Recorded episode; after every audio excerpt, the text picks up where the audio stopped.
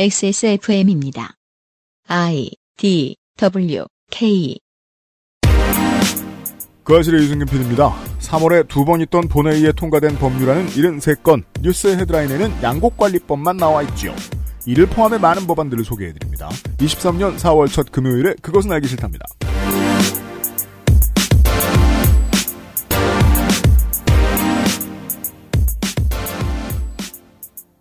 안녕하세요, 청취자 여러분. 금요일에 그 아실입니다. 499회 되겠습니다. 윤세민 에이터와자가 앉아있고요. 네, 안녕하십니까. 윤세민입니다. 네, 오늘도 애증의 정치클럽과 함께합니다. 반갑습니다. 네, 안녕하세요.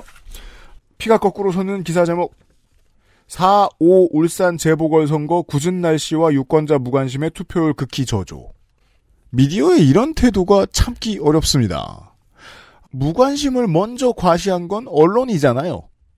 그 다음에 막상 당일 돼서는 유권자 탓을 한다는 겁니다.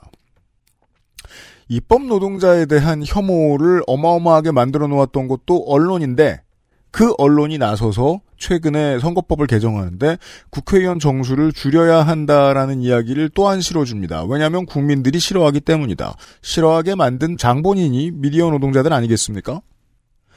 미디어가 국회가 뭘 하는지 얘기해야 됩니다. 그런 시간을 종종 애증의 정치클럽에서 갖고 있어요. 그것은 알기 싫다는 많이 다른 토마토맛 토망고 고전의 재발견 평산네이처 진경옥 핸드워시와 올인원 수업도 역시 빅그린에서 도와주고 있습니다. 네, 진경호 팀장입니다. 저희 엄마요? 진짜 경자 옥자요. 충성 병장 진경옥 세상의 모든 경옥을 위해 120시간 진하게 다렸습니다. 활력 있는 사람들의 이름 진경옥 평산네이처. 당신의 삶은 이야기로 가득한데 알고 보면 당신은 당신의 삶에 대해 잘 말하지 않는 편입니다. 우리의 인생은 모두 고달픈데 우리는 나누면 가벼워지는 삶의 무게를 혼자 짊어지고 지내는 편이지요. 당신의 인생 이야기를 가장 성의 있게 들을 두 사람. 이경혁, 정은정과 함께하는 지구상에서 가장 오래된 한국어 예능 팟캐스트 XSFM의 요즘은 팟캐스트 시대가 변함없이 여러분과 함께합니다. 한국 시간 매주 화요일 오후에 만나요.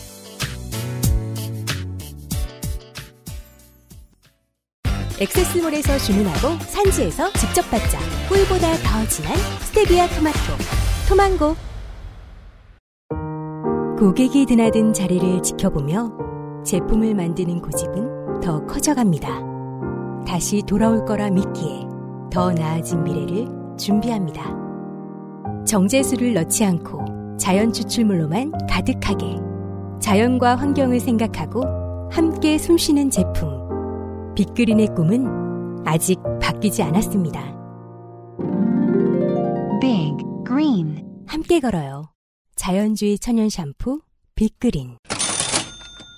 그알싫 500회를 기념해서 빅그린에서도 전품목 50% 세일에 돌입합니다. 감동의 현장. 작년 블프 이후 이런 기회는 없었습니다. 매년 돌아온다는 뜻입니다. 하지만 이런 기회가 올 때마다 놓쳐선 안 되겠죠. 그건 감사합니다. 전통의 샴푸 라인업에 바디, 임산부, 베이비 등 빅그린의 저자극 자연주의의 꿈은 XSFM과 함께 성장해 왔습니다. 그건 사실입니다. 10년을 버텼으니 앞으로도 잘 버텨 봅시다. 음. 여러분이 빅그린 제품을 사면 큰 도움이 될 것입니다. 공개 방송에도 많은 선물이 준비되어 있죠. 빅그린 선물 엄청나게 많습니다. 그렇습니다. 세일 기간은 4월 6일부터 19일까지 단 2주간 진행이 될 예정입니다. 못 오시는 모든 분들을 위해서 액세스몰에서 할인하고 있고요. 그렇습니다. 선물만 들으면 무슨 페스타 같아요. 거의 페스타 수준이에요. 지금 저희 사무실이 벅적벅적해요. 선물 쌓여가지고. 저도 이게 맞나 싶은데 뭔 유료 공연에 선물이 이렇게 많아. 너무 많습니다. 그렇습니다. 예, 와주시는 모든 여러분들께 나눠드리고요. 본전은 다 찾아가시겠네요. 당연합니다.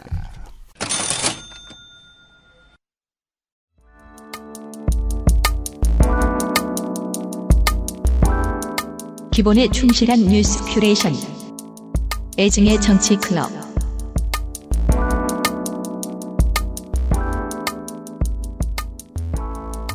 미디어의 행태에 대해서 제가 가진 불만 또 하나가 있습니다. 미디어는 그럴 수밖에 없습니다만 뭐가 잘 돌아갈 때는 말을 안 하다가 안 돌아갈 때만 말을 해서 평상시에 계속 잘 안 돌아가는 것처럼 대중으로 하여금 느끼게 만든다는 겁니다. 음. 본회의가 많았고 처리된 법안이 많았던 기간에는 국회가 논다는 기사는 없고 대신 국회가 일한다는 기사도 없습니다.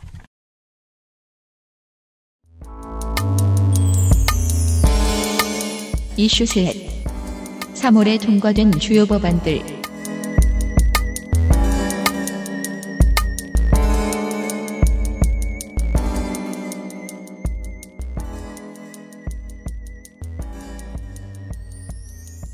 네, 그렇게 통과된 게 73건이죠. 3월에 네. 통과된 게. 그 중에 4개만 뽑아왔습니다. 열일한 것들 중 소수를 시간 맞춰 뽑아왔습니다. 네.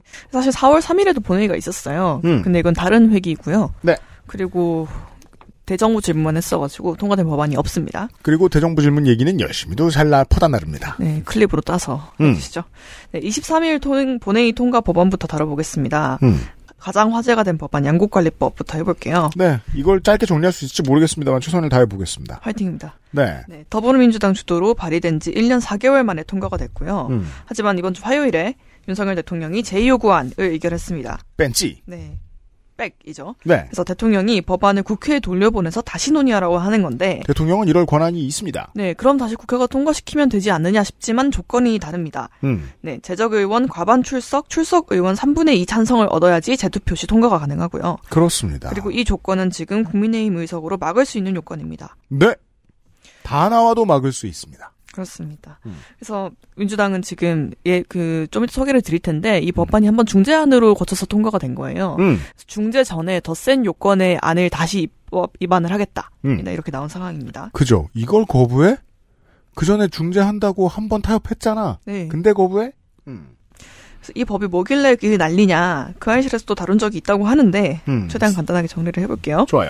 네, 양국관리법 개정안은 과잉 생산되어서 남는 쌀을 정부가 의무적으로 구매하게 하는 내용입니다. 네. 시장 격리라고 하죠. 음. 사실 그 전에도 뉴스에서 많이 보셨을 거예요. 뭐 음. 쌀 시장 격리 몇 톤 이런 것들. 네. 맞아요. 그래서 전에도 할 수는 있었습니다. 하지만 의무가 아니었어요. 음. 그래서 매입할 수 있다에서 매입해야 한다라고 바뀌었고요. 음. 그 기준은 쌀 초과 생산량이 3에서 5% 이상이거나 음. 가격이 5에서 8% 이상 떨어질 경우에 실시합니다. 네.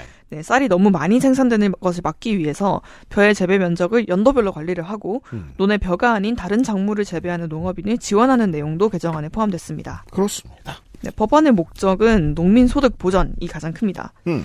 이제 쌀 가격이 모든 물가가 다 오를 때 혼자 잘 내려가고 있거든요. 맞아요. 전년 대비 무려 20% 내려갔고 네. 이게 45년 만에 최대 폭락입니다. 음. 그리고 국내 농가의 절반이 쌀 농사로 생계를 있습니다. 음. 농민 소득이 엄청나게 타격이 크겠죠. 그렇습니다. 그리고 이거 말고 좀 더 거시적인 문제를 따져보자면 식량 안보가 있습니다. 맞아요. 지금 뭐 사료가 엄청나게 오르고 있죠. 뭐 옥수수, 뭐 비일 전부 다 수입하는 그 음. 맞아요. 곡물들이 엄청 올라서 음. 그런데 쌀이 그나마 저희가 자급률이 높은 편이거든요. 음. 나머지는 다 낮습니다. 평균이 44.4% 이고요. 그런데 쌀은 100%가 될 때도 많습니다. 그렇습니다. 네. 그런데 이제 쌀값 하락으로 당장 소득이 보전되지 않으면 농민들이 농사를 그만두겠죠. 음. 그럼 이 44.4%밖에 자급이 되지 않는 다른 농산물의 수급도 당연히 부정적인 영향을 받게 됩니다. 오르는 수가 있어요. 네. 음. 진짜 무섭게 오를 수 있죠. 지금 너무 외부 요인이 큰 건데 사실 농산물은 맞아요. 네, 그래서 안정적으로 자국 내 그 관리를 하는 것이 굉장히 중요합니다. 네. 네. 대통령의 워딩이 떠오릅니다. 쌀 농가를 민주노총처럼 표현했어요. 본인이 그러게요. 민주노총에 대해서 이야기할 때처럼 하는 일에 비해서 너무 많은 이득을 가져가는 사람인 것처럼 표현했습니다. 쌀값은 떨어졌는데.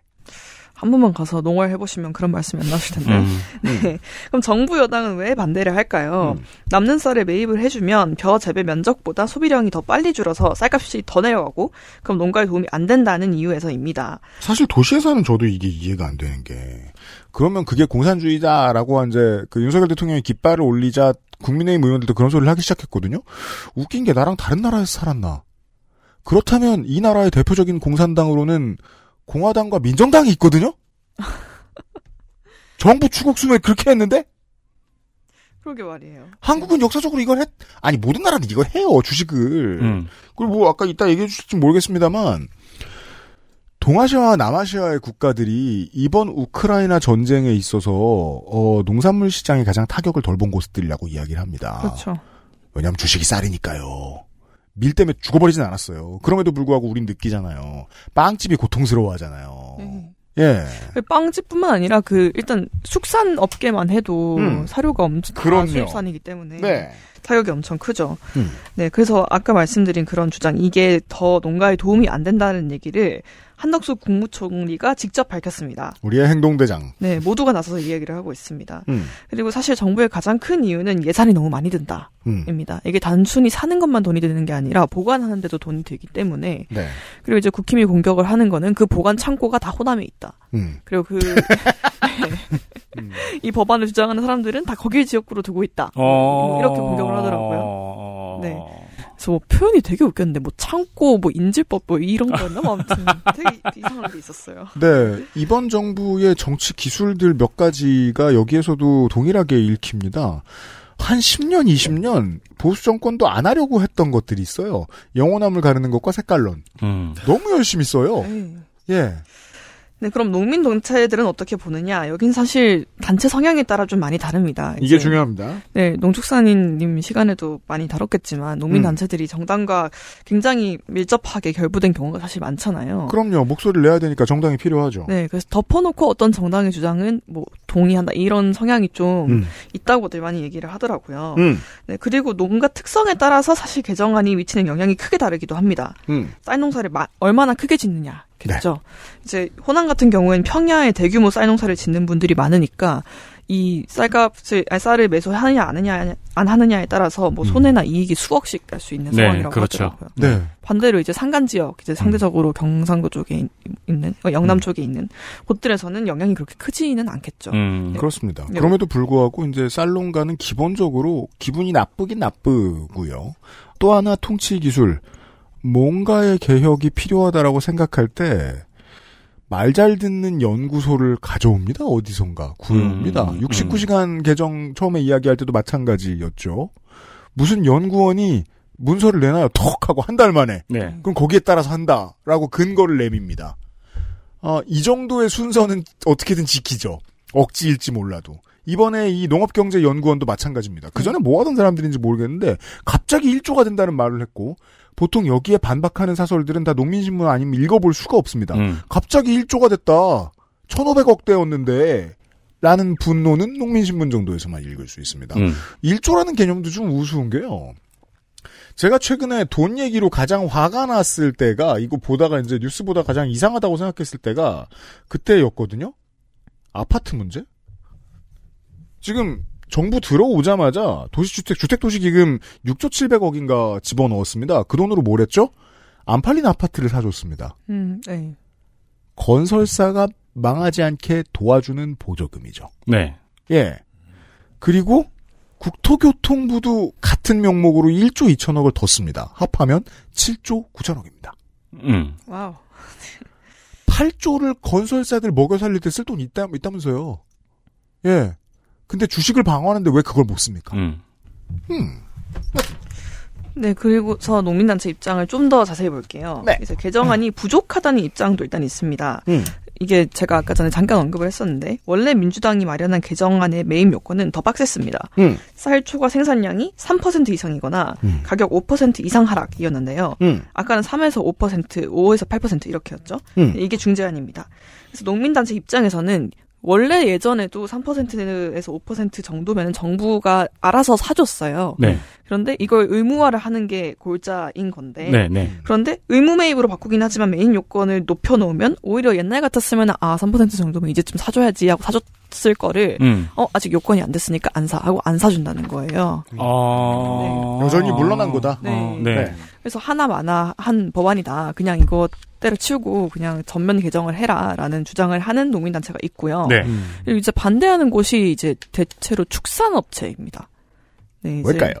네, 이건 그냥 사촌이 땅을 사면 배가 아프다에 더 가까운 것 같아요. 오잉? 네. 네. 왜, 그, 근데 이게 의리가 있기는 한 게, 뭐, 그, 농업이 사실 보조금을 굉장히 많이 타가는 산업 중에 하나이잖아요. 네. 이제, 음.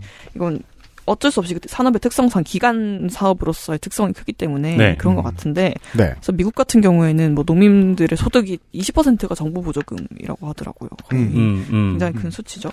그래서 우리나라도 그런 식으로 보조금을 각 업체에 많이 주는데 음. 이제 그렇게 쌀농가에 가면은 다른 농민 농어민들에게 갈 그 분량이 없어진다는 식인 거예요. 네. 이제 네. 쌀농가에 을조났으면은 뭐 그럼 축산업은 어떡할 거야? 그러면은 뭐 다른 뭐 고추농사는 어떡할 거야? 음. 거기도 다 줄 거야? 이런 식인 거죠. 음, 음, 그래서 음. 반대를 하- 하는 맥락이 있기는 합니다. 그건 그냥 싫어서 싫은 것 같은 느낌이 더 크네요. 네. 향후로 추가되고 싶어 한다라고 보면 이거는 이제 정부의 기조와 연결된 사업일 수도 있는 거죠. 다른 농사를 하는 쪽에서는. 이 자동시장 격리제는 자동시장 격리제라고 합니다. 쌀 자동시장 격리제. 쌀이 얼만큼 생산돼서 넘어가면은 혹은 가격이 떨어지면 어느 정도의 수량은 시장에서 격리해서 정부가 보전해 드린다라는 거죠. 어, 그전에도 있었나? 아니었죠. 그전엔 변동 직 불제가 있었지 않습니까? 근데 그 모든 게 이제 그 이제 농축산인이 가장 많이 역설했던 게 그거죠. 쌀을 덜 먹지 않느냐. 음. 다른 걸 먹는 데 있어서는 식량 안보에 더불어서 도시인들의 생활 패턴에 맞춘 보조가 필요한 거 아니냐라는 거예요. 네. 필요하다는 거 알겠어요.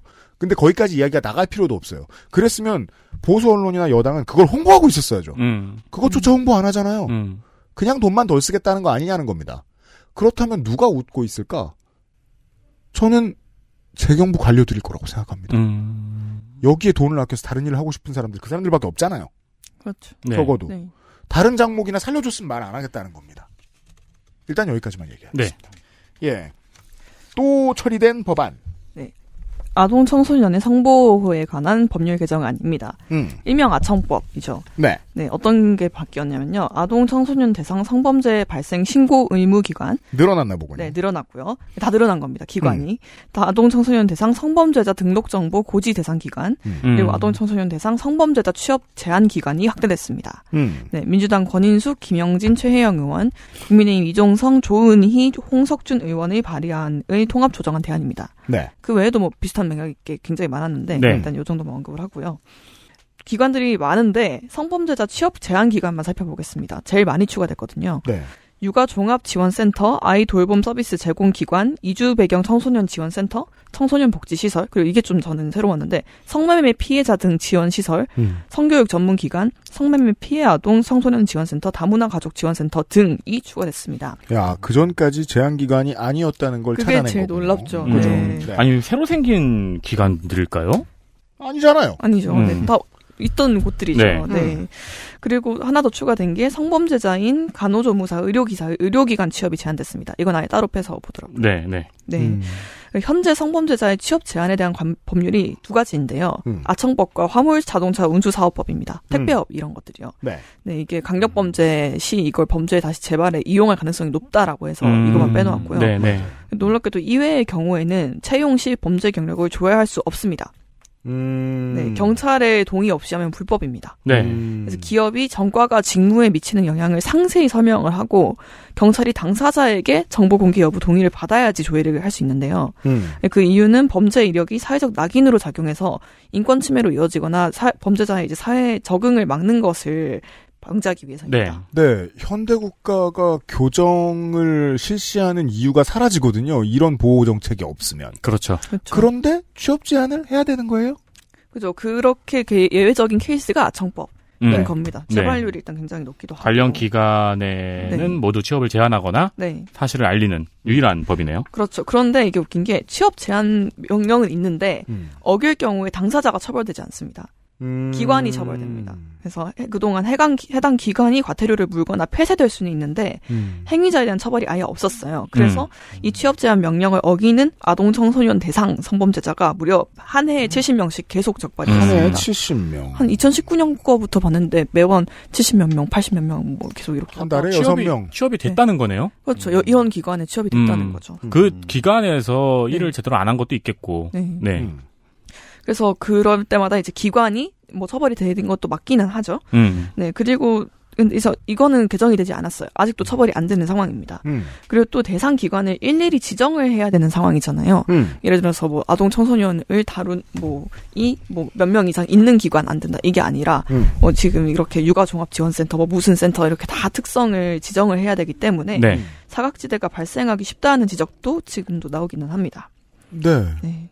그 정치의 뭐 언프로세스상 이런 게 이제 계속 이럴 것인 게 정치인들이 이게 문제가 없다고 생각해서 그런 게 아니라 찾아내는데 실패했다는 거잖아요 그 동안. 그렇죠. 예. 아 이게 빠져 있었어?라고 안 뒤져보면 몰랐을 수도 있습니다. 음. 예. 어, 그리고 앞으로도 계속 그럴 가능성이 높죠. 제가 그래서 교정을 말씀드린 겁니다. 교정 시설을 국가가 운영하는 이유는 사회의 일원으로 다시 만들기 위해서인 거라서 원칙적으로 영원히 분리, 이러면 안 돼요. 사회에 내보낼 거면. 음. 그건 형을 결정하는 곳에서 이미 결정해 놓은 거거든요. 몇 년형을 살라는 거는 그 다음번에는 자 착하게 나와서 사회의 일원으로 돌아가라는 거고 착하게 만드는 건 교정시설의 업무고 교정시설이 업무를 다 했다라고 이제 가정을 해 놓으면 그 다음번에는 취업의 자유가 보장되어야 하고 근데 취업의 자유를 보장해주면 안 되는 기관들이 있는 거고 등등등. 그렇죠. 네. 그래서 이번에 대상 기관이 확대가 되긴 했는데 음. 근본적인 이제 해결은 취업 제한 명령 위반 처벌을 강화하는 거다라는 얘기도 나옵니다. 네, 개인이 책임져야죠. 네. 성과자 개인이. 네. 그래서 여가부가 11월부터 이걸 가능케 하는 법률 개정을 추진하겠다고 발표를 했습니다. 아 진짜 여가부가 일하겠다고? 오. 그러니까 지금 여가부가 뭔가 법률을 추진할 수 있는 상황인가? 그런 게 말이에요. 네, 그런 음. 고민이 들죠. 그래서 이제 더 빨리 내놓은 사람이 있습니다. 국민의힘 김성교 의원이고요. 음. 지난 17일에 유사한 내용의 개정안을 지금 발의를 해놓은 상태입니다. 그죠. 여기서의 핵심은 이런 데 취업을 해서는 안 되는 성범죄자가 몰래 취업을 했을 때 그 성범죄자가 벌을 받느냐 맞느냐. 네. 네. 네. 관련된 법안은 또 나와야 되겠고 여가부는 아마 다음 총선 때까지 안 없어질 거라고 전문가들은 얘기하던데 음. 그렇다고 일을 할진 잘 모르겠고. 음. 그렇죠. 일단 장관분의 의지를 생각해 보면은 그렇죠. 그렇죠. 네. 네. 아직 반밖에 얘기 안 했어요. 또 다른 버- 본회의 통과 법안. 네, 이제 30일 통과 법안들입니다. 네, 지난번에 저희가 2월 거를 정리를 하면서 네. 그 임- 악성 임대인 신상 공개 법안이라는 걸 다뤘었죠. 음. 네. 이제 임대인의 그 이- 주소와 뭐 이름과 뭐 이런 것들을 조회할 음, 수 음. 있는 거였는데 음. 값, 보증금을 갚지 몇 번 이상 갚지 않은 임대인이요. 음. 네, 근데 3월에 이거에 이제 추가적으로 전세 사기 방지를 위한 법안이 또 통과가 됐습니다. 네. 임대인 정보 제시 의무 신설이라고 하는데요. 음. 네, 주택 임대차 보호법 일부 개정 법률안입니다. 네. 네, 임대인이 임차 주택의 확정일자 부여일, 차임 보증금 정보, 납세 증명서를 임차인에게 제시하거나 계약 체결 전에 임차인이 임대인의 미납 국세 체납액, 지방세 정보를 열람하는 것을 동의하도록 하는 내용입니다. 음. 이 동의를 체크하는 것으로 이제 그 집에 살 수도 있는 사람이 이 사람이 빚을 졌는지 안 졌는지 떼먹은 게 있는지 없는지 금방 알아볼 수 있게 된다는 거죠. 아, 네, 요게 그렇습니다. 발의가 됐을 때 기사가 한번 크게 떴는데 지금 통과가 됐군요. 네, 통과됐어요. 네. 네. 그래서 아까 말씀하신 것처럼 한마디로 아, 내가 살려고 하는 집이 얼마나 위험한가 네. 를 알려주는 거죠. 네. 특히 보증금 사기에 있어서요. 믿을 만한 곳에서 거래를 한다라고 하는 게 어떤 개념이었냐면 그동안 어 부동산 업자가 그 중개업자가 알아서 뭔가 문서를 떼와서 먼저 보여주는 그렇죠. 그건 그냥 예의로서만 통용됐죠. 왜냐하면 법의 규제가 없으니까. 네. 네. 이제는 그럴 필요조차 없다는 거예요. 먼저 떼어보고 가면 되니까. 네. 게다가 세금 미납은 또 잘 해당이 안 됐었고요. 그러면 이제 앞으로 멀쩡한 중개사들은 이런 식으로 영업하겠죠. 떼 보셨나요? 음, 음. 여기 여기서 확인하실 수 있거든요. 이거 보시면 돼요. 음. 꼭 찾아보세요라고 얘기할 거예요. 그렇죠. 원래도 물어볼 수는 있어요. 집주인한테 이런 이런 거 물어보라고 할 수 있는데 음. 정보 공개를 거부할 수가 있어서 답을 안 할 수 있어요. 음. 네. 그때는 경험해 보신 분들 청취자 여러분들이 분명히 있을 거예요. 아유 걱정하지 말라고 내가 보증한다고. 네. 이 새끼 도망갑니다. 그리고 뭐 거짓된 서류를 예. 주는 경우도 뭐 있을 수 있죠. 그럼요. 네, 너무 많죠. 그 시차를 활용한 사기도 많았죠. 하루 네. 사이에. 네. 네. 막 마그나 카르타를 보여줘. 그건 영국이 공화정이라는 걸 증명할 뿐이에요. 대충 그런 거 이제 받아보면 서류가 존재한다는 사실만으로 약간 어 이런 걸 있긴 있구나 하고 그리고 뭔가 네. 이해 못한다는 걸 숨겨야 되잖아요. 맞아요. 사실 이건 모든 계약에서 마찬가지예요. 네. 그렇습니다. 그래서 특히 그런 거에서 좀 이해하기 어려웠던 게 다가구 주택 선순위 보증금이라는 건데요. 음. 이제 이게 어떤 거냐면 한 건물에 여러 가구가 새들어 살때 그 중에 우선적으로 보증금을 두- 돌려받는 가구가 있는 건데요. 있어서 그렇죠. 이걸 숨기고 계약을 체결해서 전세 사기로 이어지는 경우가 굉장히 많았다고 음. 합니다. 그래서 이번에 통과된 법안이 이제 그 대표 발의하고 싶어 하는 국회의원들이 보도자료 낼 때 가장 많이 했던 얘기가 빌라왕 방지법이라고 이야기를 어, 했었어요. 네네. 네. 그렇죠. 그래서 원래 이것도 주민센터에서 서류 떼어보면 알 수는 있는데 우리 저희가 계속 얘기했듯이 잘 알 수가 없잖아요. 네. 일반인이 어떻게 알겠어요. 음. 네, 그래서 이런 정- 상황을 방지하기 위해서 정보 공개를 아예 의무화를 했고요. 음. 그러니까 이제 아 걱정 마 이런 얘기는 할 수가 없는 겁니다. 그렇습니다. 그리고 게- 집주인의 계약 당시에 제시한 정보가 사실과 다를 경우에는 세입자가 위약금 없이 계약을 해지할 수 있도록 하는 특약 사항도 주택 임대차 표준, 표준 계약서에 추가가 됩니다. 그렇습니다. 이게 없었다는 게 좀 놀랍더라고요. 네. 게다가 또 우리가 여러 가지 다른 분야의 표준 계약서들을 얘기하면서 방송에서 몇 번 말씀드린 적이 있습니다.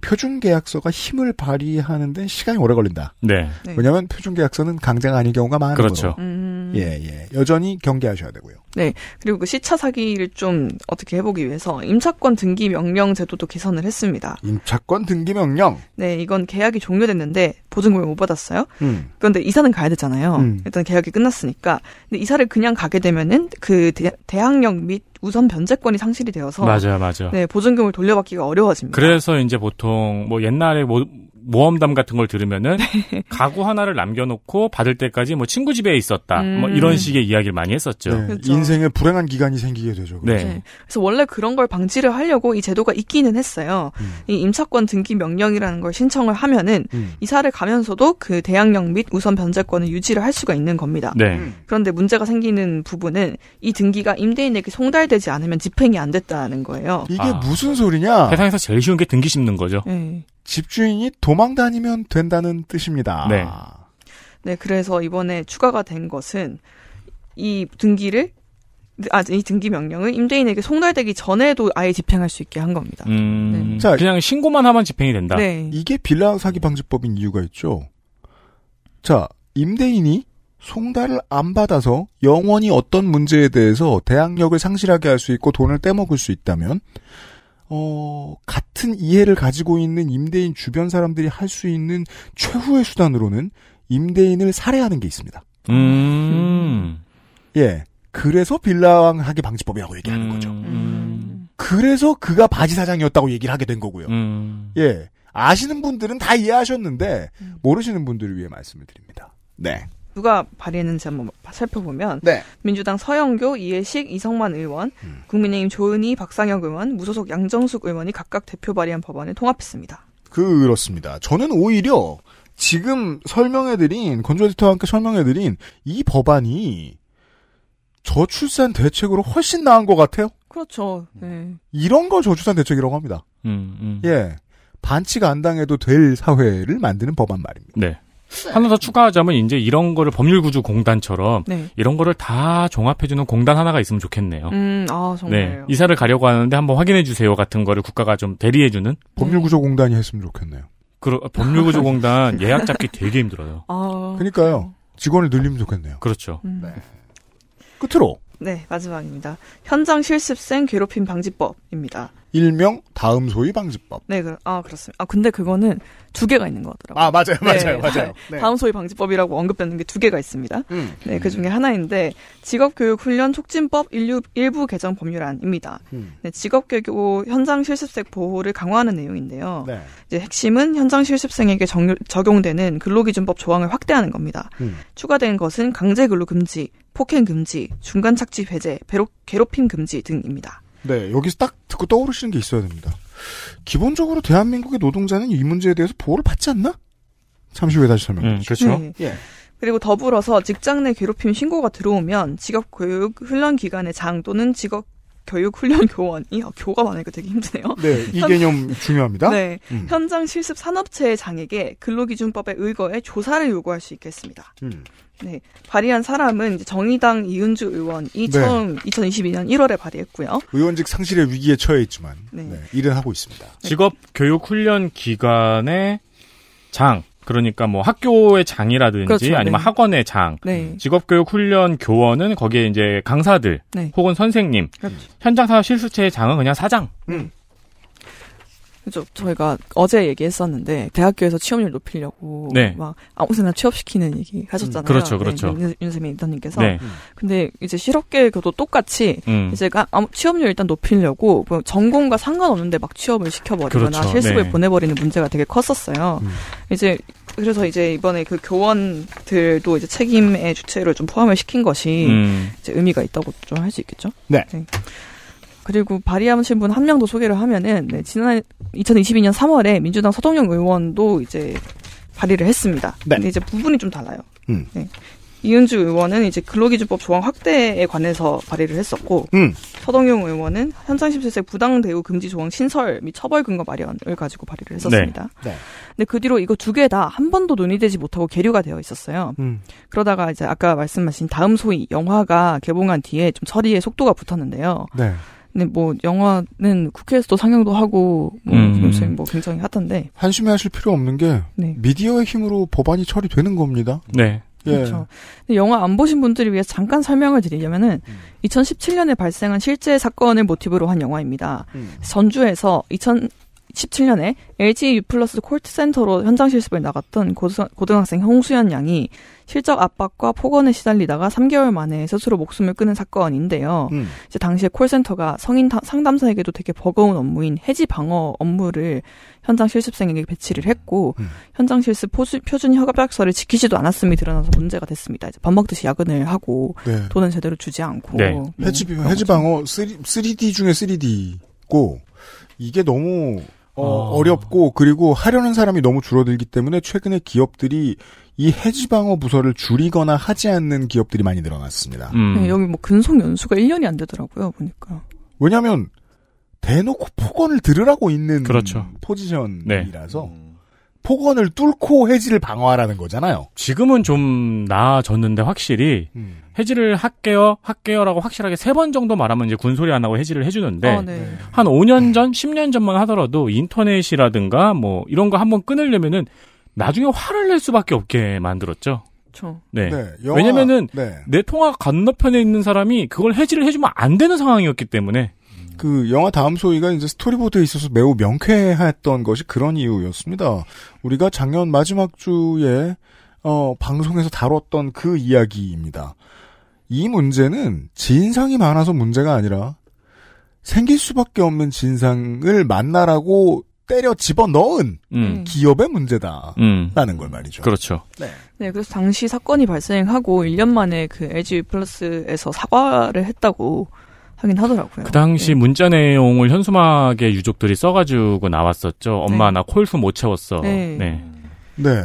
근데 이 홍수연 양이 전공이 애견 관련된 거였어요. 음. 네. 그런데 아까 말씀드린 것처럼 그 아무데나 넣은 거죠, 네. 실업계에서. 네. 그렇죠. 네. 그리고 이제 광고를 하는 거죠. 취업률 98%라고. 네, 근데 그럼 당연히 스트레스를 더 받을 수밖에 없고 네. 적응되지 않은 업무를 계속 해야 되고 심지어 그게 강도가 너무 높고 뭐 이런 문제들이 발생을 하는 거죠.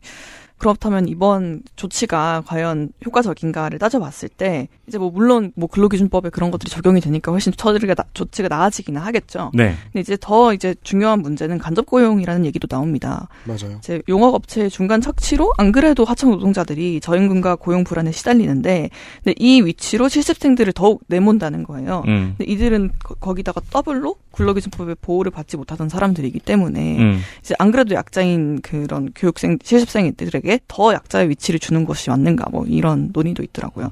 그래서 이걸 금지해야 한다고 얘기되는 게 다른 다음 소위법입니다. 맞습니다. 네. 네.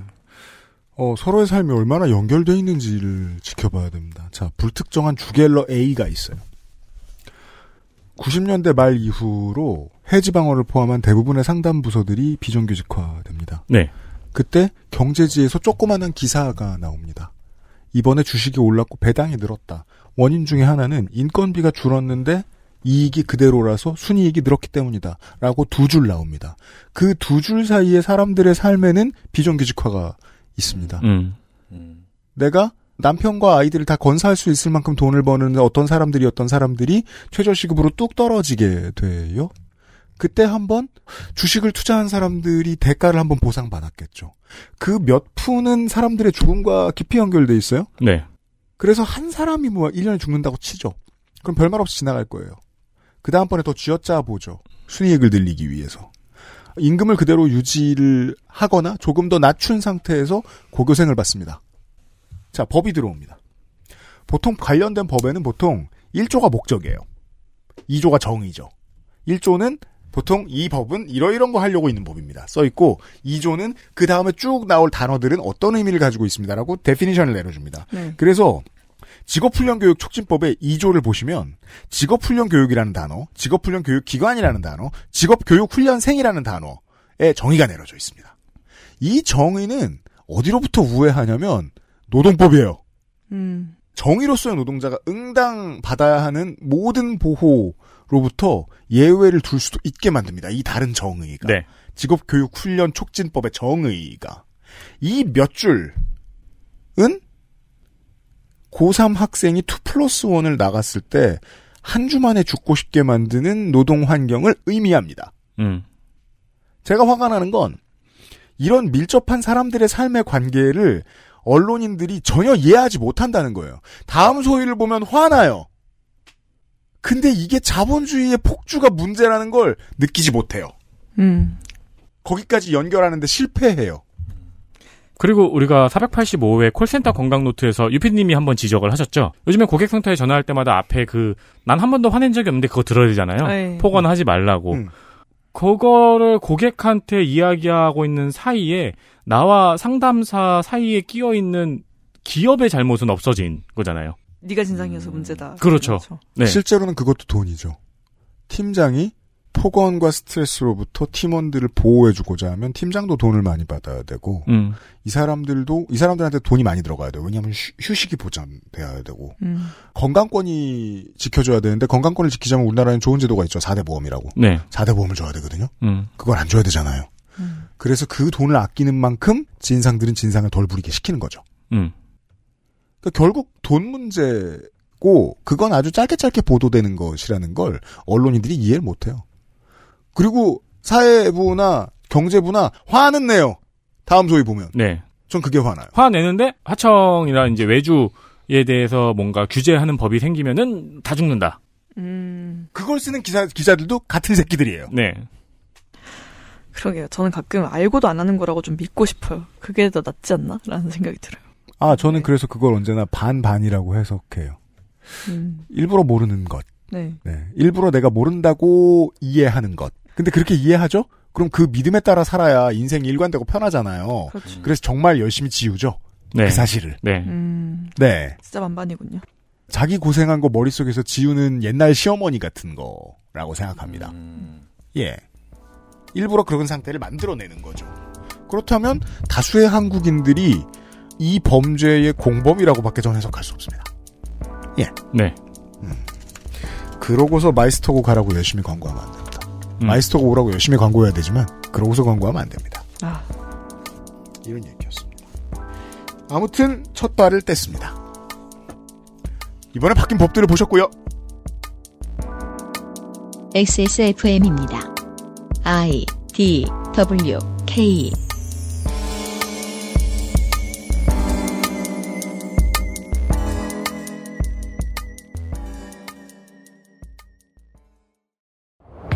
포털 사이트에서 토마토를 검색한다.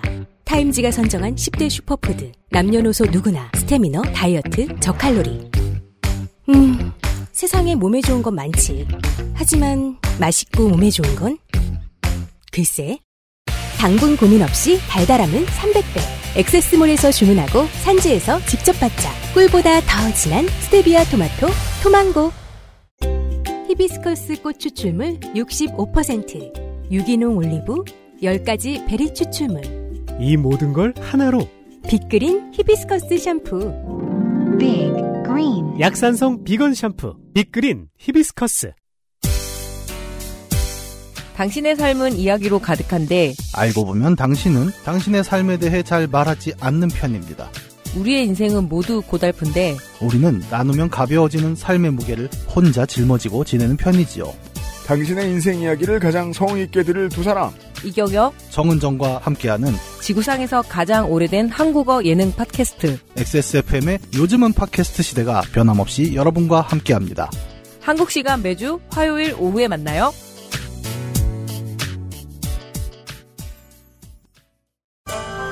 녹용 녹용 중 으뜸이라여 시베리아 알타이 지방에서 자란 사슴뿔. 인삼. 불로장생을 위한 원료 중 가장 높은 평가를 받은 것이 고려 인삼이었습니다. 버사 그 질긴 생명력을 벗삼아 면역을 생지황. 냉기를 가진 뿌리 식물로 인삼 녹용의 온기와 만나 음양의 벌꿀. 제주산 봉개꿀 깊은 풍미와 진한 농도. 이 모든 것을 담아 진경옥. 평산네이처 공개방송에 앉아있는데 진경옥을 받을 수 있다? 있죠. 있어요. 기력이 허한 자들의 친구, 극강의 꾸덕함으로 목 넘김이 좋은 평산 네이처의 역작. 클럽 갔다 집에 가는 사람들을 위해서 홍삼 한 포 편의점에 사가라 광고하죠. 네. 그거보다 훨씬 꾸덕합니다. 그렇죠. 왜냐면 그거는 묽어서 100% 먹다가 너는 가슴팍에 튀었어요. 네, 흰 티에 튀어요. 네. 밤새 안 묻히고 잘도 놀았는데. 그렇죠. 여기서 말하는 목넘김이 좋다는 말은 부드럽게 넘어간다는 소리가 아니에요. 너무 꾸덕해서 건강해지는 기분이 좋은 그 목넘김이 좋음이에요. 그냥 먹다가 캑캑합니다. 그렇습니다. 압도적인 quality, 물을 넣지 않고 오직 순 원료로만. 아이스 아메리카노를 커피라고 부르지 않는 이탈리아인들의 마인드죠. 음, 녹용, 인삼, 생지황, 복령 등 건기식 덕후의 황금 레시피입니다. 네, 진경옥은 공개 방송에 오시면 선물로 받으실 수 있지만 그렇습니다. 오시면 사실 수 있습니다. 맞습니다.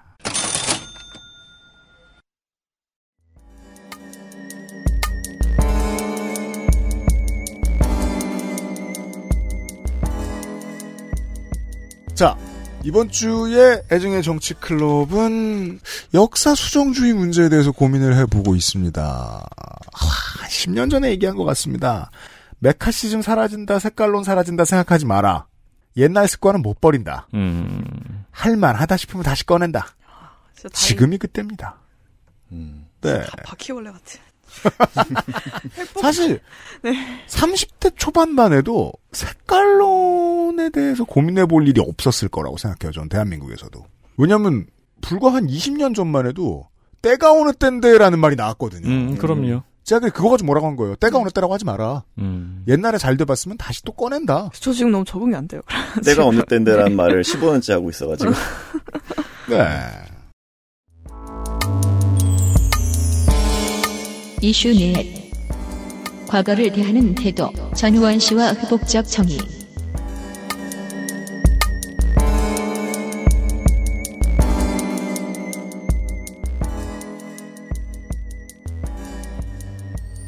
네, 그래서 어제는 이제 수정주에 대해서 한번 생각해 봤는데, 거기에 그럼 자꾸 계속해서 이제 과거사, 그리고 그런 피해들을 부정하게 되는 결과를 낳게 되고, 음. 그로 인해서 계속해서 피해자들의 상처는 아물지 않게 되잖아요. 그래서 오늘은 조금 그러면 이제 회복이라는 무엇일까, 여기에 대해서 조금 생각을 해봤으면 좋겠고, 음. 그래서 이제 조금 들어가면서부터 딱딱한 얘기를 하게 돼서 죄송한데요. 음. 이제 회복적 정의라는 개념이 있어요. 네. 어, 여기에 대해서 먼저 어, 이야기해 보도록 하겠습니다. 음. 어, 그래서 국가나 공동체 안에서 일어난 피해 사건을 다룰 때 있어서 보통 두 가지 정의 개념이 제시가 되는데요. 음. 평화학이나 아니면 신학에서 주로 많이 다루는 개념이기는 하지만 어, 그 두 가지는 주로 이제 응보적 정의 개념과 그리고 회복적 정의 이렇게 두 가지 개념으로 나뉩니다. 네. 그래서 응보적 정의라고 하면 이제 우리가 평소에 흔히 생각하는 그런 인식하는 개념으로서 음. 이제 잘못하면 그에 상응하는 처벌을 받, 받는다 이런 개념입니다. 회자 정리요. 네. 그래서 여기서는 주로 이제 범죄자 어, 또는 가해자의 처벌을 통해서 정의가 세워지는데요. 음. 현재 사법 체계가 흔히 그런 여기에 많이 맞춰져 있다고 보시면 되죠. 왜냐하면 이게 직관적이거든요. 네, 그렇습니다. 그래서 초점은 가해자의 처벌에 맞춰져 있습니다. 사실 궁금증은 가져도 좋습니다. 자, 응보적 정의로 사법 체계가 이루어져 있다. 음. 그럼 학살자는 어떻게 처벌받지? 그 사람 목숨 하나밖에 없는데? 제대로 된 처벌받기 어려워요. 음. 불충분한 거죠. 철학 깊이 필요합니다. 그래서 여기서부터. 그래서 여기 이런 어떤 많은 학자들이 이제 회복적 정의라는 그런 개념을 만들었는데요. 네. 여기는 이거는 이제 단순히 가해자를 처벌하는 것이 궁극적인 목적이 아니라 초점도 그래서 잘못된 일 자체가 아닌 그 범죄 자체가 야기한 다층적 손상 그리고 피해에 반응하는 것 그것을 회복적 정의라고 말합니다. 음. 그래서 회복적 정의의 관점은 피해자의 회복에 있으면서 나아가서 관계성 그리고 공동체성의 회복에 초점을 맞춥니다. 음. 그래서 여기 종교 철학자 강남순 교수님이 이제 회복적 단계를 이제 세 단계로 나눴는데요. 첫 번째 단계가 어, 우선은 범죄가 야기했던 손상을 바로잡는 것. 그리고 두 번째가 가해자와 피해자가 함께 무엇을 할지 소통을 하는 것. 그리고 세 번째가 이러한 과정에서 사람과 관계 그리고 공동체의 근원적 변혁을 모색하는 것 이것이 어, 회복적 정의의 세 단계라고 이제 정의를 해주셨는데요. 어, 어, 요점은 그래서 피해자와 가해자가 회복의 과정에 함께 참여한다는 것입니다. 그리고 관계성과 공동체성을 회복하는 것이 이 회복적 정의 개념이 말하는 가장 이상적인 목표라는 거죠. 네, 강남순 교수는 이제 어, 난민 문제와 여성 인권 문제에 있어서 우리나라의 대표적인 신학자였는데 따라서 한국에 서 쫓겨났죠. 네. 지금 어디 계신지 잘 모르겠네. 텍사스에 계십니다. 아 그래요? 네. 그래서 이는 매우 이상적이고 윤리적으로 들릴 수도 있는데 음. 어, 과거사 극복에 있어서 사실 이제 단순히 윤리에서 머무는 것이 아닌 실제 적용이 가능한 이론이고 이상적이기만 한 것이 아닌 합리적일 수 있는 그런 전략입니다. 생각을 해보자고요. 네. 자, 복수를 했어. 좋은 위기야. 평화가 찾아오나? 더글로리 아니에요. 존윅보다는. 더글로리예요. 평화가 찾아오나? 아니죠. 음. 복수가 끝나는 모습이 상처의 치유와는 거리가 아주 멀거든요. 음. 만약에 정말로 정말로 충분한 사죄를 했다면 독일이 했다면 이스라엘 정부는 왜 이렇게 팔레스타인을 괴롭히죠? 회복하지 못한 모습이라고 생각해요. 음. 상처로부터 그렇습니다. 못 나게 돼 버렸어요. 네. 음. 그래서 그 아마 박찬욱 감독의 복수 3부작도 그런 부분을 많이 다루잖아요. 복수의 허무함에 대해서. 잘 안 돼요. 네. 예. 그리고 그래서 이제 좀 이따 김대중 대통령에 대한 이야기도 더 하겠지만 음. 김대중 대통령도 이제 그 용서나 아니면 포용 이런 것이 어떻게 보면 정말 그 삶을 일관적으로 이제 관통하는 어떤 주제 의식이라고 할 수가 있는데 어, 그렇습니다. 네. 그러니까 한 광주의 한에 대해서 이제 얘기를 하면서 이건 80년대 미국 망명 중에 그런 연설을 했는데 광주의 한은 한이라는 것은 복수로 풀리는 것이 아니다. 한이라는 것은 소망을 성취함으로 이제 풀리는 것이다. 음. 그렇기 때문에 우리는 광주 사태 해결에 있어서도 가해자의 복수에 초점을 맞추는 것이 아닌 우리가 이걸 통해서 어떻게 민주 민주 국가로 회복해 나갔냐 음. 그런 미- 소망 성취를 하느냐 이렇게 논리를 피긴 했었거든요. 영화 얘기로 얘기할 것 같으면 역시 메멘토가 최고입니다. 음. 그 메멘토로 제가 이문열처럼 얘기할 수 있어요. 메멘토로 이야기하지 못할 것이 없어요. 왜냐면 그 우리가 메멘토를 보면 보통 보통 이제 나이든 나이 저 3, 40대 일진이 많이 하더라고요. social user들 보면은 네. 이런 캐릭터 설명할 수 있잖아요. 자꾸 복수만 얘기해요. 이런 사람들은 복수가 이루어지죠? 그럼 뭘 하죠? 그 다음 복수의 대상을 찾아서. 음, 음. retribution은 그런 의미입니다. 음, 네. retribution을 하면 retribution이 습관이 돼요. 왜냐면 폭력으로 해결한 거거든요. 그렇죠. 그래서 올드보이에서는 유지태 씨가 마지막에 자살을 하잖아요. 그- 그래서 메멘토에서 그 캐릭터가 이루어지는 거예요. 단기 기억 상실이 되는 거예요. 일부러. 음, 계속 복수하려고. 음. 아, 스포일러들 많이 나왔네요. 그 자살 아, 25년 된 영화인데 뭘 이제 괜찮아요. 자살하기 전에 그 얘기하잖아요. 나 이제 어떻게 살아요 하고. 네. 예. 의미가 없는 거죠. 치유가 안 된 거죠. 네. 그렇습니다. 음. 그래서 이제 실제 회복 적 정의의 개념이 남아메리카나 여러 군데에서 이제 실질적으로 과거사를 정리하는 데 있어서 도입이 많이 됐었는데 음. 아마 가장 유명한 사례는 그 남아공의 사례가 아닐까 생각이. 듭니다. 네. 어, 그래서 남아공에서 오랫동안 아파르테이트, 즉 인종 분리 정책이 유지가 되었던 것이 이제 폐지되는 과정에 있어서 음. 어, 넬슨 만델라 대통령은 어, 데스몬드 푸- 투투 대주교를 중심으로 진실화해 위원회를 꾸립니다. 음. 그동안 가해자의 위치에 있던 백인들로부터 피해자인 흑인들이 권력을 가져왔는데 음. 백인들을 그냥 단순히 처벌하거나 내쫓는 것이 아닌 정말 공동체의 일원으로서 더불어 살아가는 방법을 모색하게 되고요. 이런 표어가 참 유명하죠. 그 용서는 하되 잊지는 않는다. 이게 이제 70년대, 80년대에 남아공 반 아파르테이트사를 뒤져보면 그게 생생하게 기록된 것들 한국어로도 그런 책들 많이 있습니다. 체제 전복이 이루어진 뒤에 BCP가 흑인 인민회의죠. 분열합니다. 아니 우리도 프랑스 혁명처럼 할 수 있는 거 아니냐. 음. 귀족들 몇 죽이고 할수 있는 거 아니냐. 넬슨 만델라는 자신의 정치적인 힘을 이렇게 이용하죠. 살아있는 정치가 중에 가장 많이 박해받은 사람이라는 자신의 위치를 이용하죠. 내가 하자고 하면 용서할 수 있다. 라는 역할을 이용합니다. 잠시 후에 또, 저, 김대중 대통령 얘기 나올지 모르겠는데, 김대중 대통령도 그런 역할을 엄청 잘 이용하죠. 왜냐면, 그렇습니다. 그때 BCP에 있던 정치가들이 끌어오르는 복수를 하고 싶었던 정치가들이 하고 싶었던 말이 그거예요. 보통 이제 그때 가장 많이 마델라와 비교되던 사람, 스티브 비코 같은 사람들, 그러니까 옥중에서 고문당하다 죽은 사람들. 그럼 그 사람들 억울해서 어떡하냐. 라면서 갈라집니다. 그 뒤에 얘기는 사실 책을 읽어도 이해가 되지 않습니다. 이걸 넬슨 만델라가 어떻게 봉합시켰는지. 하지만 그 결론을 내요. 지금 어디 가서, 그니까 지금도 물론 뭐 사회 안 좋, 사회 안 좋죠. 사회 안 좋은데, 사회 분위기상 백인을 어떻게 뭐 바깥으로 밀어내고 이런 논의 없단 말이에요. 그냥 삽니다. 그 사회를 만드는 게 얼마나 어려운 건지 상상조차 할 수 없습니다. 왜냐하면 대중 정치는 그렇게 하기 너무 힘들어요. 아, 아, 절대 안 통하죠.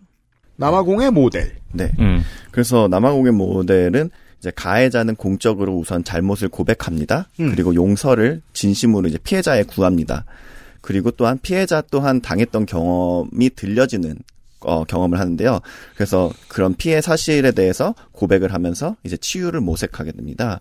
그래서 이런 과정을 통해서 가해자는 사면을 받을 수 있는 그런 기회를 얻게 되고 네. 어, 공동체의 일원이 어, 다시 되게 됩니다. 그래서 이 덕분에 사실 넬슨 만델라가 이제 대통령이 됐을 때, 아, 백인들이, 아, 우리 이제 떠나야 되는 거 아니냐, 이렇게 말을 했는데, 이 덕분에 이제 백인들은 떠나지 않고 남게 되어서 이들의 사회적, 경제적 영향력을 이제 남아공이 계속 흡수하게 되는 결과를 가져오고요.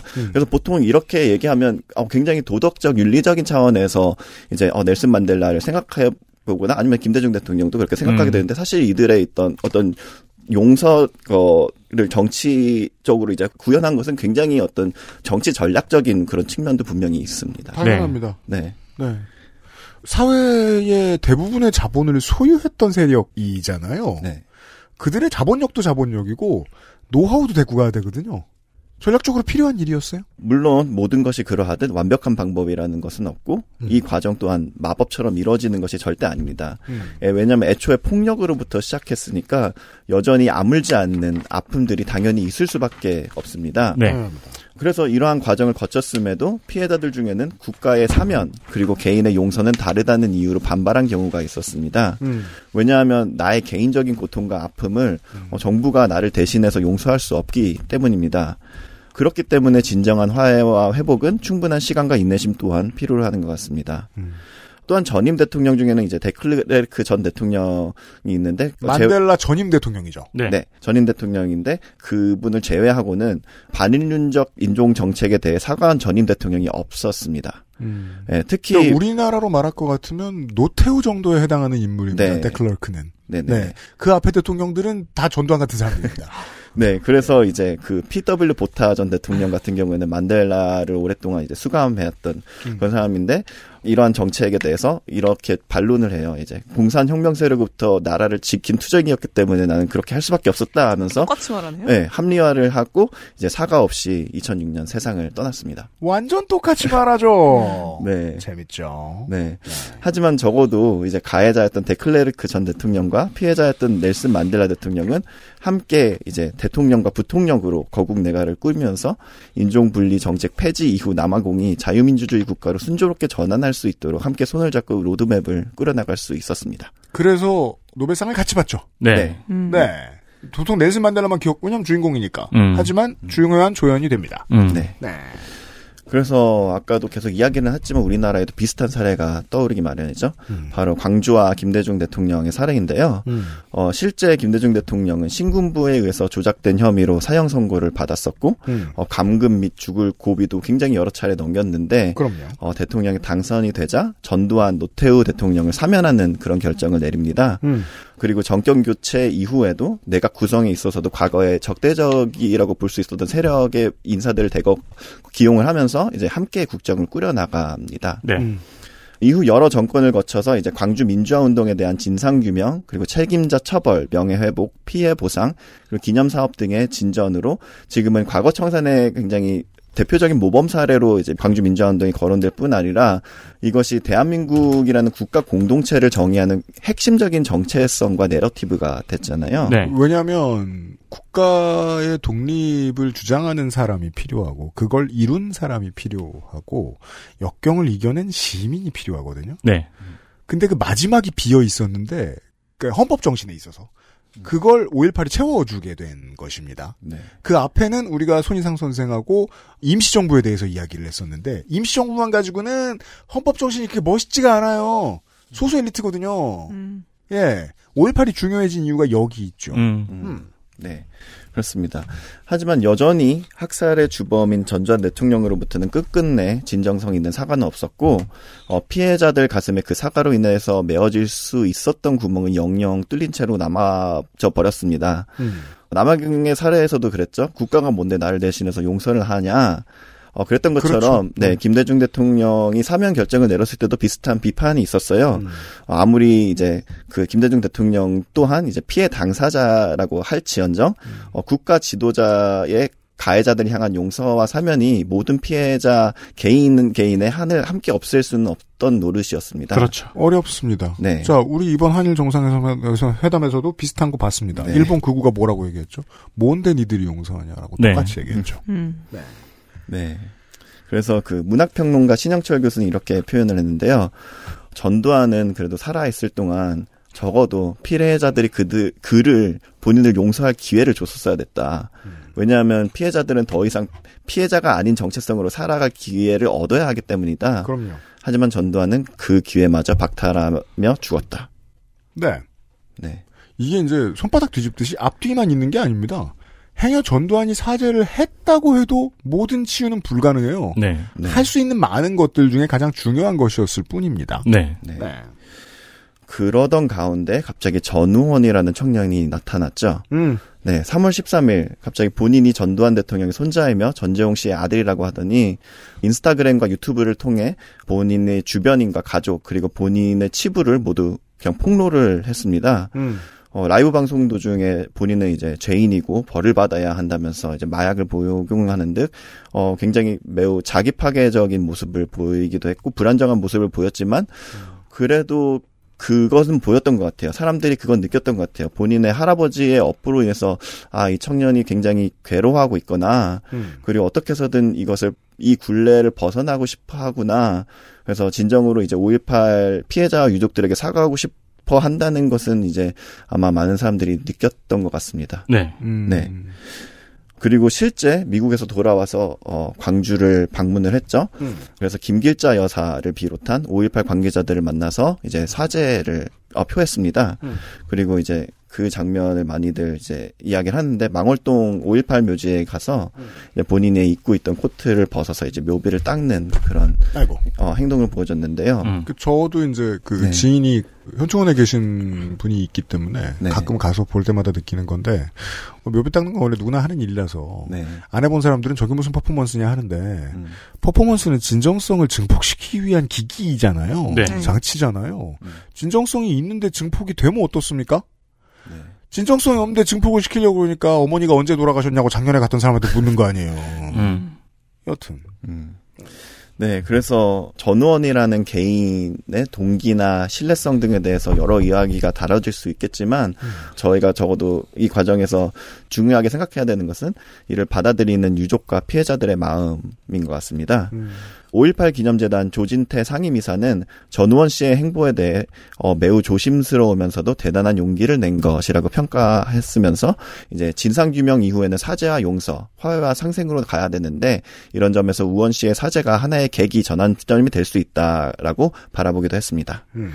김형미 5월 어린이집 관장의 경우에는 가족들은 여전히 아무런 사죄를 안 하는데 손자의 독단적 행보가 무슨 의미인지 모르겠다고 복잡한 심경을 전하기도 했고요. 네, 두 입장 모두가 나올 법하고 네. 예. 그렇습니다. 사실 같은 의견인지도 모릅니다. 네. 네. 음. 어, 하지만 또 한 관계자는 어, 이렇게 얘기를 했는데요. 그동안 유족들이 사과에 너무 갈급했던 것 같다.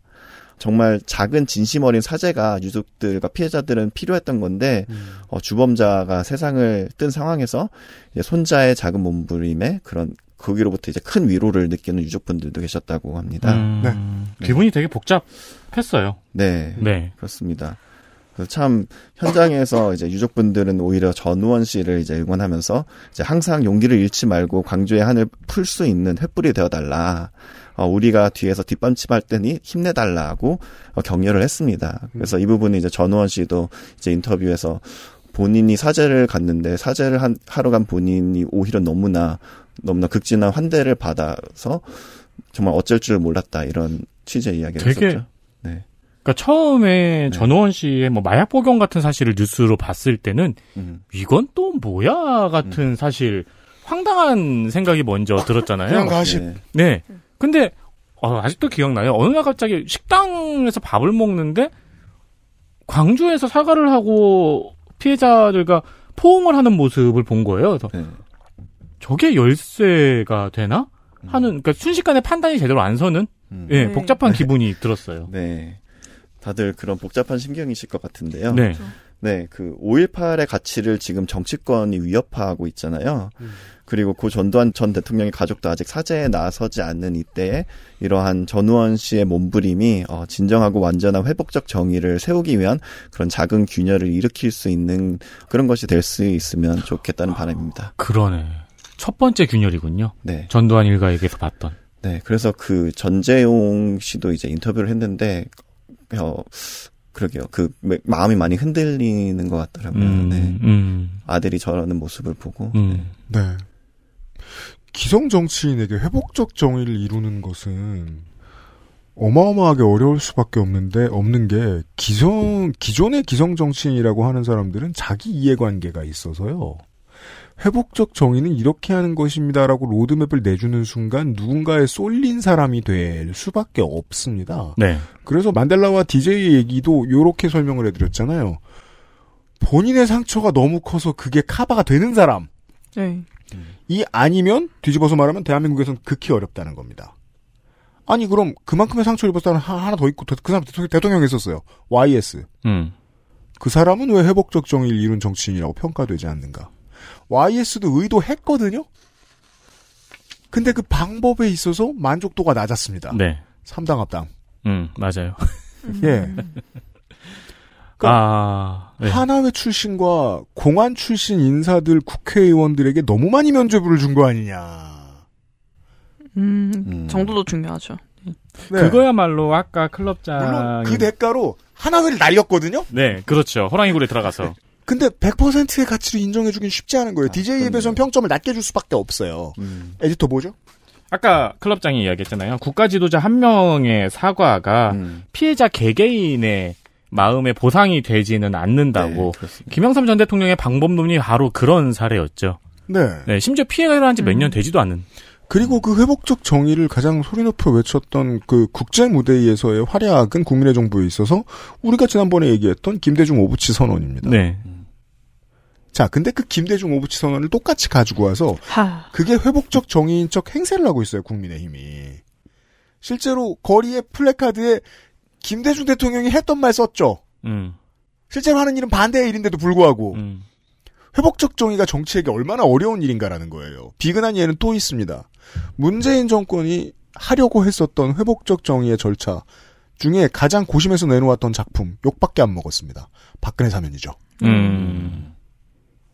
문재인 대통령은 본인이 그만큼의 자산을 쌓지도 못했을 뿐더러 그리고 이게 그거인지 이해해 주기에는 네. 당사자들은 아직 사과도 한 번 못 들어봤거든요. 네. 전우원 씨도 못 만나봤거든요. 전우원 씨가 한참 약이나 빨고 있을 때였겠죠. 음. 부모님 할아버지 돈으로. 그렇죠. 예. 그래서 더더욱이 변수는 이렇게밖에 나올 수 없었던 겁니다. 정치적으로 아무런 이해관계도 없었던 젊은이. 에게서밖에 나올 수 없던 거예요. 근데 또 한편으로도 불안하잖아요. 왜요? 기행의 네. 일종이잖아요. 전 그다음부터는 신경 안 써요. 아니, 근데 뒤에 또 무슨 일이 벌어질지가 네. 상상이 안 되는 거예요. 어, 그럴 수도 있죠. 네. 예. 왜냐면, 정치의 일원이 돼버렸잖아요. 본인이 원하지 않게. 근데 정치의 일원이 되면 어마어마하게 비인간적 일관성을 강요당해요. 음. 일관적으로만 해석되고 싶어, 하니, 싶어 하니까, 해석하고 음. 싶어 하니까, 스테레오 타입이 돼야 돼요. 그걸 어떻게 해, 개인이. 몸도 안 좋은 사람이 음. 얼마든지 망가질 가능성도 매우 높습니다. 지금부터 생각할 필요 없어요. 저는 이거 하나로 끝난다고 봅니다. 그나마 이제 개인으로 돌아오면 아까 얘기했잖아요. 다음 소위 보고 경제지 기자들도 다 울고 싶어 했다고. 음, 울었다고. 개인들은 전우원 씨 같은 상황이면 전우원 씨가 행동하고 싶어 하지 않을까? 전 100이면 100 그럴 거라고 보는데요. 근데 100이면 100이 안 그러는 사회가 이상한 거지. 그 정도의 생각만 들었습니다. 음, 네. 네. 회복적 정의란 매우 실천하기 어려운 정치 기술이다. 개념을 합의하기도 어렵네요. 그럼요. 굉장히 오독되거나 악용되기 어렵고 그렇죠. 래서 그 조건을 나열하기에도 뭔가 어려운 지점이 많고 네. 박근혜 대통령 사면했을 때 저는 그런 논평을 저밖에 안 할 거라고는 전혀 생각 못했어요. 그 의도가 뻔히 보였거든요. 이미 오해했기 때문에 박근혜의 탄핵이 상처가 되었던 어르신들을 누가 보듬느냐에 대한 고민을 안 할까? 그 다음 정권이? 음. 적어도 어, 국민의힘을 찍지 않는 시민들은 아무도 그렇게 생각 안 하더군요. 회복적 정의는 받아들여지기 어렵습니다. 네, 네. 아직 그런 세상을 살고 있습니다. 이런 얘기였습니다. 이게 인권단체 일하는 벨비 클럽장하고 함께 하니까 이런 얘기를 자주 할 수 있게 돼서 좋습니다. 음. 네. 저희 금요일 순서 여기까지였고요. 내일 이 시간에 전혜원 기자하고 어, 전혀 발로 뛰지 않는 취재. 그 책상 머리에 앉아서 월급 루팡한 네. 이야기. 하지만 어, 인류의 미래를 점치는 아주 중요한 그렇습니다. 가장 중요한 어, 역사상 가장 중요한 원디의 시간 음. 함께 하시도록 하겠고요. 어, 여러분들이 이 방송을 들으시는 이 시간쯤이면 저는 이미 밤새 가면서 또 어, 공개 방송을 준비하고 있겠죠. 이 방송 들으실 시간에 한창 준비할 시간이군요. 네. 현장에서 여러분들 만나 뵙기로 하겠습니다. 그렇습니다. 여기 있는 네 사람이 전부 다예요. 건조 에디터 벨빅장하고 벨빅장. 왜요? 걱정. 걱정 되세요? 어우. 왜 내가 이렇게 불렀네? 네, 네. 아니, 그, 안 친한데?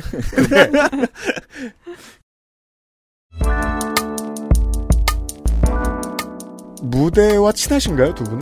네, 저는 그 20대를 교회 오빠로 보냈기 때문에. 아. 아, 착한 아. 사람. 네. 네. 찬양 인도하고 이제 아, 기타 또 찬양 인도자 형들. 네. 네. 아. 저, 저였습니다. 그러네, 그런 상이네요, 지금 보니까. 약간 관중이 앞에 있으면 약간 벅차시는 스타일. 늘 저랑 사이가 안 좋았어요.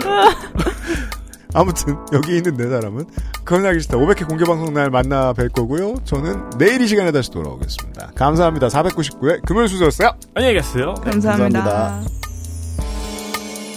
XSFM입니다. I D W K